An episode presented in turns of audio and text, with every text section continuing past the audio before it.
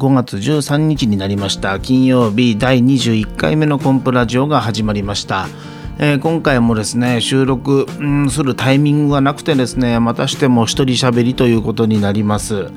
一体ね、どんな人がどれくらい聞いてるのかっていうことがね、一つ気になるところではありますけども、 YouTube の方のカウントはねはっきりわかりますが、それ以外はアクセス解析だとかね、そういったところで確認することができるんですけども、大体どんなもんですかね、100から200ぐらいの間という感じなんでしょうかね。正直ね、聞いてなくてもいいんですよ。このラジオについてはね、自分でいろんなことをこう喋ってみるという一つの、お試しの場でもありますしね、人間って面白いもんで、こうやってね喋ってるといろいろ頭の中が整理できたりするわけですよ。今年に入って始めたおしゃべり日記、これが本当に効果があるなと思ってね、実際聞いてると言葉にすることで頭の中が整理されるんだっていうのをある人から聞きました。だからね、その悩んでる人なんかがいたら、そういう話を聞いてあげるんだと、ただひたすら聞いてあげるだけで、その人っていうのは自分で喋りながら整理ができて、そして解決に近づいていくことがあるというお話を聞きましてね、なるほどな、おしゃべり日記ってそういうこと、そういう効果のことなんだよなというのを、実際にこう感じたりするわけですけどね。実際に喋ってるとね、整理できていくっていうのは実感できます。そして何よりも、ただ喋るだけじゃなくて、このおしゃべり日記っていうのは自分でアップロードしてコンポオフィスのメンバーが聞ける状態にはなってるんですけども、自分でも聞くんですよ。車の移動中なんかにね、そういう時に聞くと、俺何言ってんだろう、これ違うだろうとかね、そういう考え方に対するいいとか悪いとか違うとか合ってるとか、そんな判断っていうのをもう一度考えるきっかけにもなりますし、あと喋りそのものもね、どうしてもやっぱり無駄な言葉が多いなとかね、なんで俺今ここでこれ喋ったんだろうかとかね、そんなこともこう振り返るきっかけになったり、喋る、これを録音する、そして聞く、この3つの流れっていうのはなかなかやってて本当に楽しいし、勉強になるなというふうに思いますね。ただね、こうやってただ喋ってても別におもろいことないですもんね。そこが残念だなという気はしますけども、いつかね、この喋りの中に面白さっていうのがこうぐっと入り込んでくるようにならねえかなと思ってますけど、思ってるだけじゃやっぱりならないんでしょうね。なんとかして面白い話をしなきゃいけないっていうのはこれは難しい。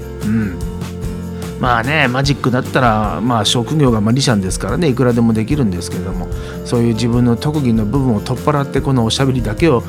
どう展開できるかっていうね、この部分が、自分の一つの挑戦でもありますけども、そんな深いことも気にすることなく、ただ喋ってるのも楽しいし、今週も、コンプラジオも気ままに喋っていこうかなというふうに思っております。前回に引き続き、特別ね、これっていう喋りたいこともないしね、1週間何があったかっていうのを振り返ってみようかなと思います。5月7日の金曜日にはですね、同窓会の幹事会のメンバーで集まってお酒を飲むっていうのがありましたね。昨年の1月に同窓会を開催したんですよ。富山県立高岡工芸高校というところのデザイン科っていうのをコンプレッサーさんは出ておりまして、その職業学校なもんでね、それぞれいろんな科があって、それぞれのクラスに代表者を決めて、その人が幹事になって、その幹事が集まって幹事会を作り、それで運営していこうという、そういう流れの中でですね、デザイン科の代表ということで、もう一人ね、その時のお友達の高島くんっていうのがね、今は上田さんという名前になりましたけど、なんで当時は高島くんで今上田さんなんだろうっていう、高島上田のことじゃなくてね、くんとさんの違いが何なんだろうっていうね、大人になったからそんなもんなんでしょうね。こういう結構ね、いろんな年下に対してなんとかくんって言う人いるじゃないですか。あれ結構苦手でね、いろんな人にさんっていうのをこうつけたくなるタイプなんですよ。こう見えても意外にね、固いところがあるのか、学生時代なんかは先生を呼び捨てにするっていうのは絶対許さないタイプでね、先生のことを何々とこう呼び捨てにする友達がいると、おいおい先生だもん、お前ちゃんと先生ぐらいつけろよみたいなことを言うような人間だったのをふと今思い出しましたけど結構固いとこあったんでしょうね、そう思うとね。まあそんな同窓会の幹事会、当時ね生徒会もやってましてね、この同窓会のメンバー、生徒会、当時の生徒会の仲間たちが中心に構成されてまして、飲んだ場所がですよ、福野、南砺市の福野にありますラーメン純ちゃんというお店、なんでこの店なんだろうって、いやいや店が悪いんじゃないんですよ、店は美味しかったですよ、カレー味の油そばなんか最高でした。もうビールもぐーっと進むしね、餃子も美味しかったし、シナチクも美味しかったし、チャーシューも美味しかったし、まあ、ラーメン屋じゃねえかこのメニューみたいなね、まあまあラーメン屋なんですけども、なんでこの店なんだろうっていうのは、その距離の問題、場所の問題ね、みんなこれアクセス大変だったんじゃないかなと思うんですよ。どうやって行こうかなみたいな場所ですからね。いやだけどね、これがいいと思ったんですよ。普段ほら当たり前のようにいつも同じような店に行って、同じような店で飲んでしまうタイプですからね、こうやって全く普段と違ったところに行ってみる、そしてそういうところで飲んでみる、そういうところで、また新しいものっていうのをなんか感じれるんじゃないかなと思ってね、本当に自分自身保守的な人間だと思ってまして、そう言うとみんな笑いますけど、なんかね本当に保守的でね、もっといろんなところに目を向けていろんなところに行かなきゃいけないと思ってるんですけど、どうもこじんまりと自分の好きな範疇で収めてしまうところがあってね、まあそんなこともまあ考えながら、まあ福野、南砺市福野もすぐそこですよ、車で行けばね。だけど飲むとなったら車で行けないからちょっとややこしくなるんですけど、まあ結果的に行ってよかったですね。嬉しいのは後輩もいましたし、それから全然同じ高校のメンバーじゃないんですけども、その地元の人がこう何人か来てたりね、なんか楽しかったですね。普段と全く違う飲み会ということでね、まあ、流れ的にマジックもやりましたけど、それはまあ友人の子供が来てたもんでね、マジックぐらいお見せしようかなと思ったら年頃の女の子で、非常にこうなんか、見たいんだろうけど見たいんだって言えない空気ね。こっちもどうしようかなと思うけど、周りの女性たちがもう照れて、本当は見たいのに照れてるだけだよって言うから、まあまあそうだよなと思いながらこうやったり、子供たちの気持ちってのは難しいもんですね。同窓会、なんだかんだ言ってね、本当はこの幹事も断ろうと思ったんですよ、1年前のその同窓会開催する時にね。だけどせっかく声かけてもらったし、やっぱりやった方がいいなと思ってやりました。これやってよかったですね。ただね、同窓会にこう参加するっていうのもいいんですよ、いいんですけども、どうせ参加するんだったらその内側のうねりみたいな中に飛び込んでった方がいろんな面白いことっていうのがあるなと思ってまして、まあ結果的にね、この同窓会も、まあ、不定期ではありますけど幹事会ですね、開催してまして、そこでまた親睦も深まってね、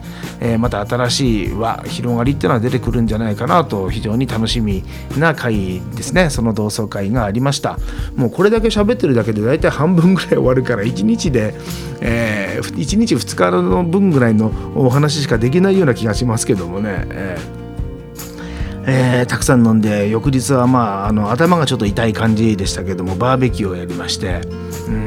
大抵ね二日酔い、この間うちの息子も言ってましたけど、二日酔いじゃなくて三日酔いとか四日酔いとかあるのっていう話でしたけども、なかなか三日酔いまでいかないですもんね。二日酔いであっても翌日のまあ夜になると飲みたいってことになるわけでね、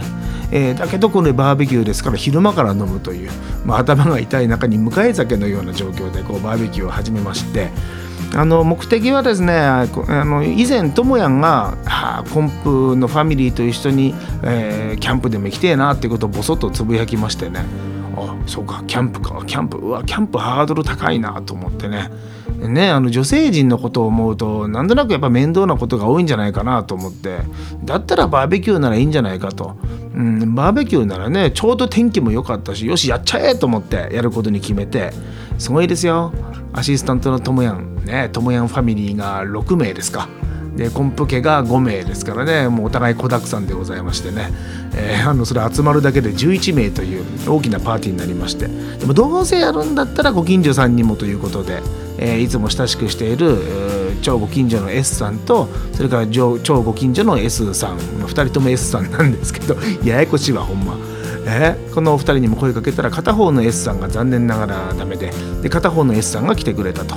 でそこに、まあ、子供たちの友達もみんな呼んで、全部で20数名でのバーベキュー、楽しかったですね。焼いても焼いてもなくなっていく大変さと喜びね、もう寄ってる場合じゃないみたいな、食べて飲んで一生懸命、こう盛り上がってるんですけどね、気持ちの中では全然酔っ払わないしね、結果的に天気もよくって本当に最高なバーベキュー。終わった後は近所のねお友達も一緒に、近くにあるお風呂に行って、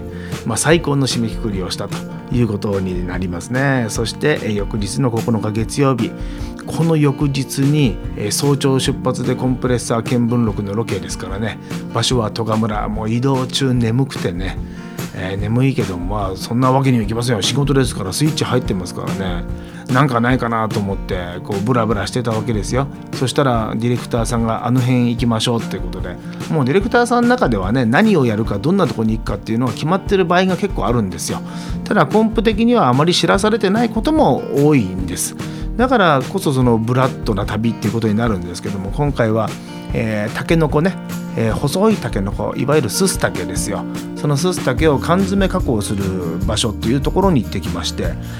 入る時にね、最近準レギュラーとなりました友之助師匠、腹話術の人形です。これマジックもできるんです。マジシャンの方は分かると思いますけど、時々販売もされている超能力おじさんでございましてね、彼と一緒に今回ってまして、なぜか腹話術もやっております。いつか腹話術のコンプレッサーさんって言われる日が来るんじゃないかと思って心配してますけどもね、この2人で、ススタケの缶詰工場に行きまして、山で取ってきたススタケを皆さんが運んでくるんですね。それも少量でもいいんですよ。もう個人のものでもどんなものでもいいんですけど、全部缶詰に加工してくれるね、本当はすぐ食べなきゃいけない、また塩漬けして保存してもできるんですけど、1回ずつこう戻さなきゃいけないですからね、塩をね、だからこそその缶詰にしとくといつでも食べれるというのが、2年以上こう持つというね、こうありがたい、もうずいぶん昔からやってるらしいですけど、そこで、取材をさせていただきました。その模様はですね、今月の末あたりの、放送でご覧いただけます。マジックもやりましたよ。今回のコンプレッサーの美味しいマジックの作り方っていうコーナーは、山菜の予言っていうのをやりましたんで、ぜひこちらも楽しみにしてください。まだいっぱい喋りたいのに時間が迫ってきた。どうしよう、早口でいこうか。10日の火曜日はシャンシャンチューズデーの放送日でした。今回のゲストは、漫画家の森道子先生ね、ゲストっていうかね、シャンシャンピーポーに会いに行こうって富山で頑張ってる皆さん、夢を持って一生懸命やってる。いやでもね、森道子先生夢持ってるというかで、ある意味では叶えてる先生なんですけども、森先生の生き様にこう迫ってみたいという、そういうコーナー。コンプがインタビュー役聞き手としていろんなお話を聞きました。7分間にね、先生の生き様をぐーっと詰め込むことはなかなかできないんですけども、ど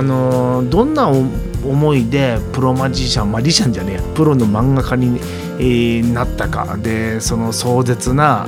デビューまでのいきさつ、そして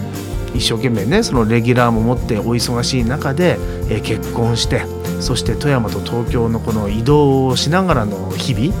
幸せの挫折、そういったところをですね、約7分の中でいろいろ語っていただいたということになります。FM 富山の、ホームページのポッドキャストのコーナーでね、聞くことができますんで、ぜひそちらチェックしてみてください。そしてですね、この10日の日にはですね、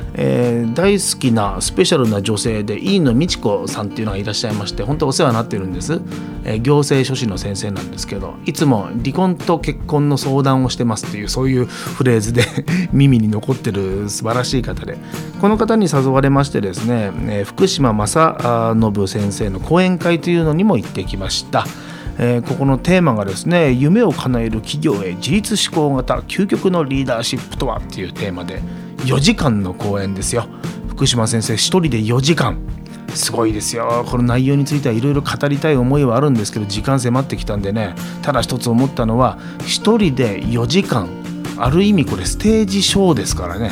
あれだけ皆を飽きさせずに魅了し続けるエネルギーっていうのは、これはやっぱりすごいなと思いました。嬉しいことに同窓会の幹事同様、こちらもですね、もうスタッフとしてせっかくだからもうやりますよってことでお手伝いしますって行きまして、行ったらね、やっぱりそのただ参加するだけじゃない、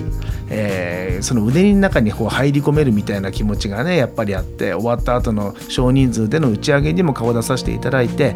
東京から来てたマジシャンの中達也さんにもお会いできましたしね、本当に楽しい一日となりました。そんな私のスペシャルな1週間お届けいたしました、それでは次回またお会いしましょう。マジシャンのコンプレッサーでした。コンプラジオ。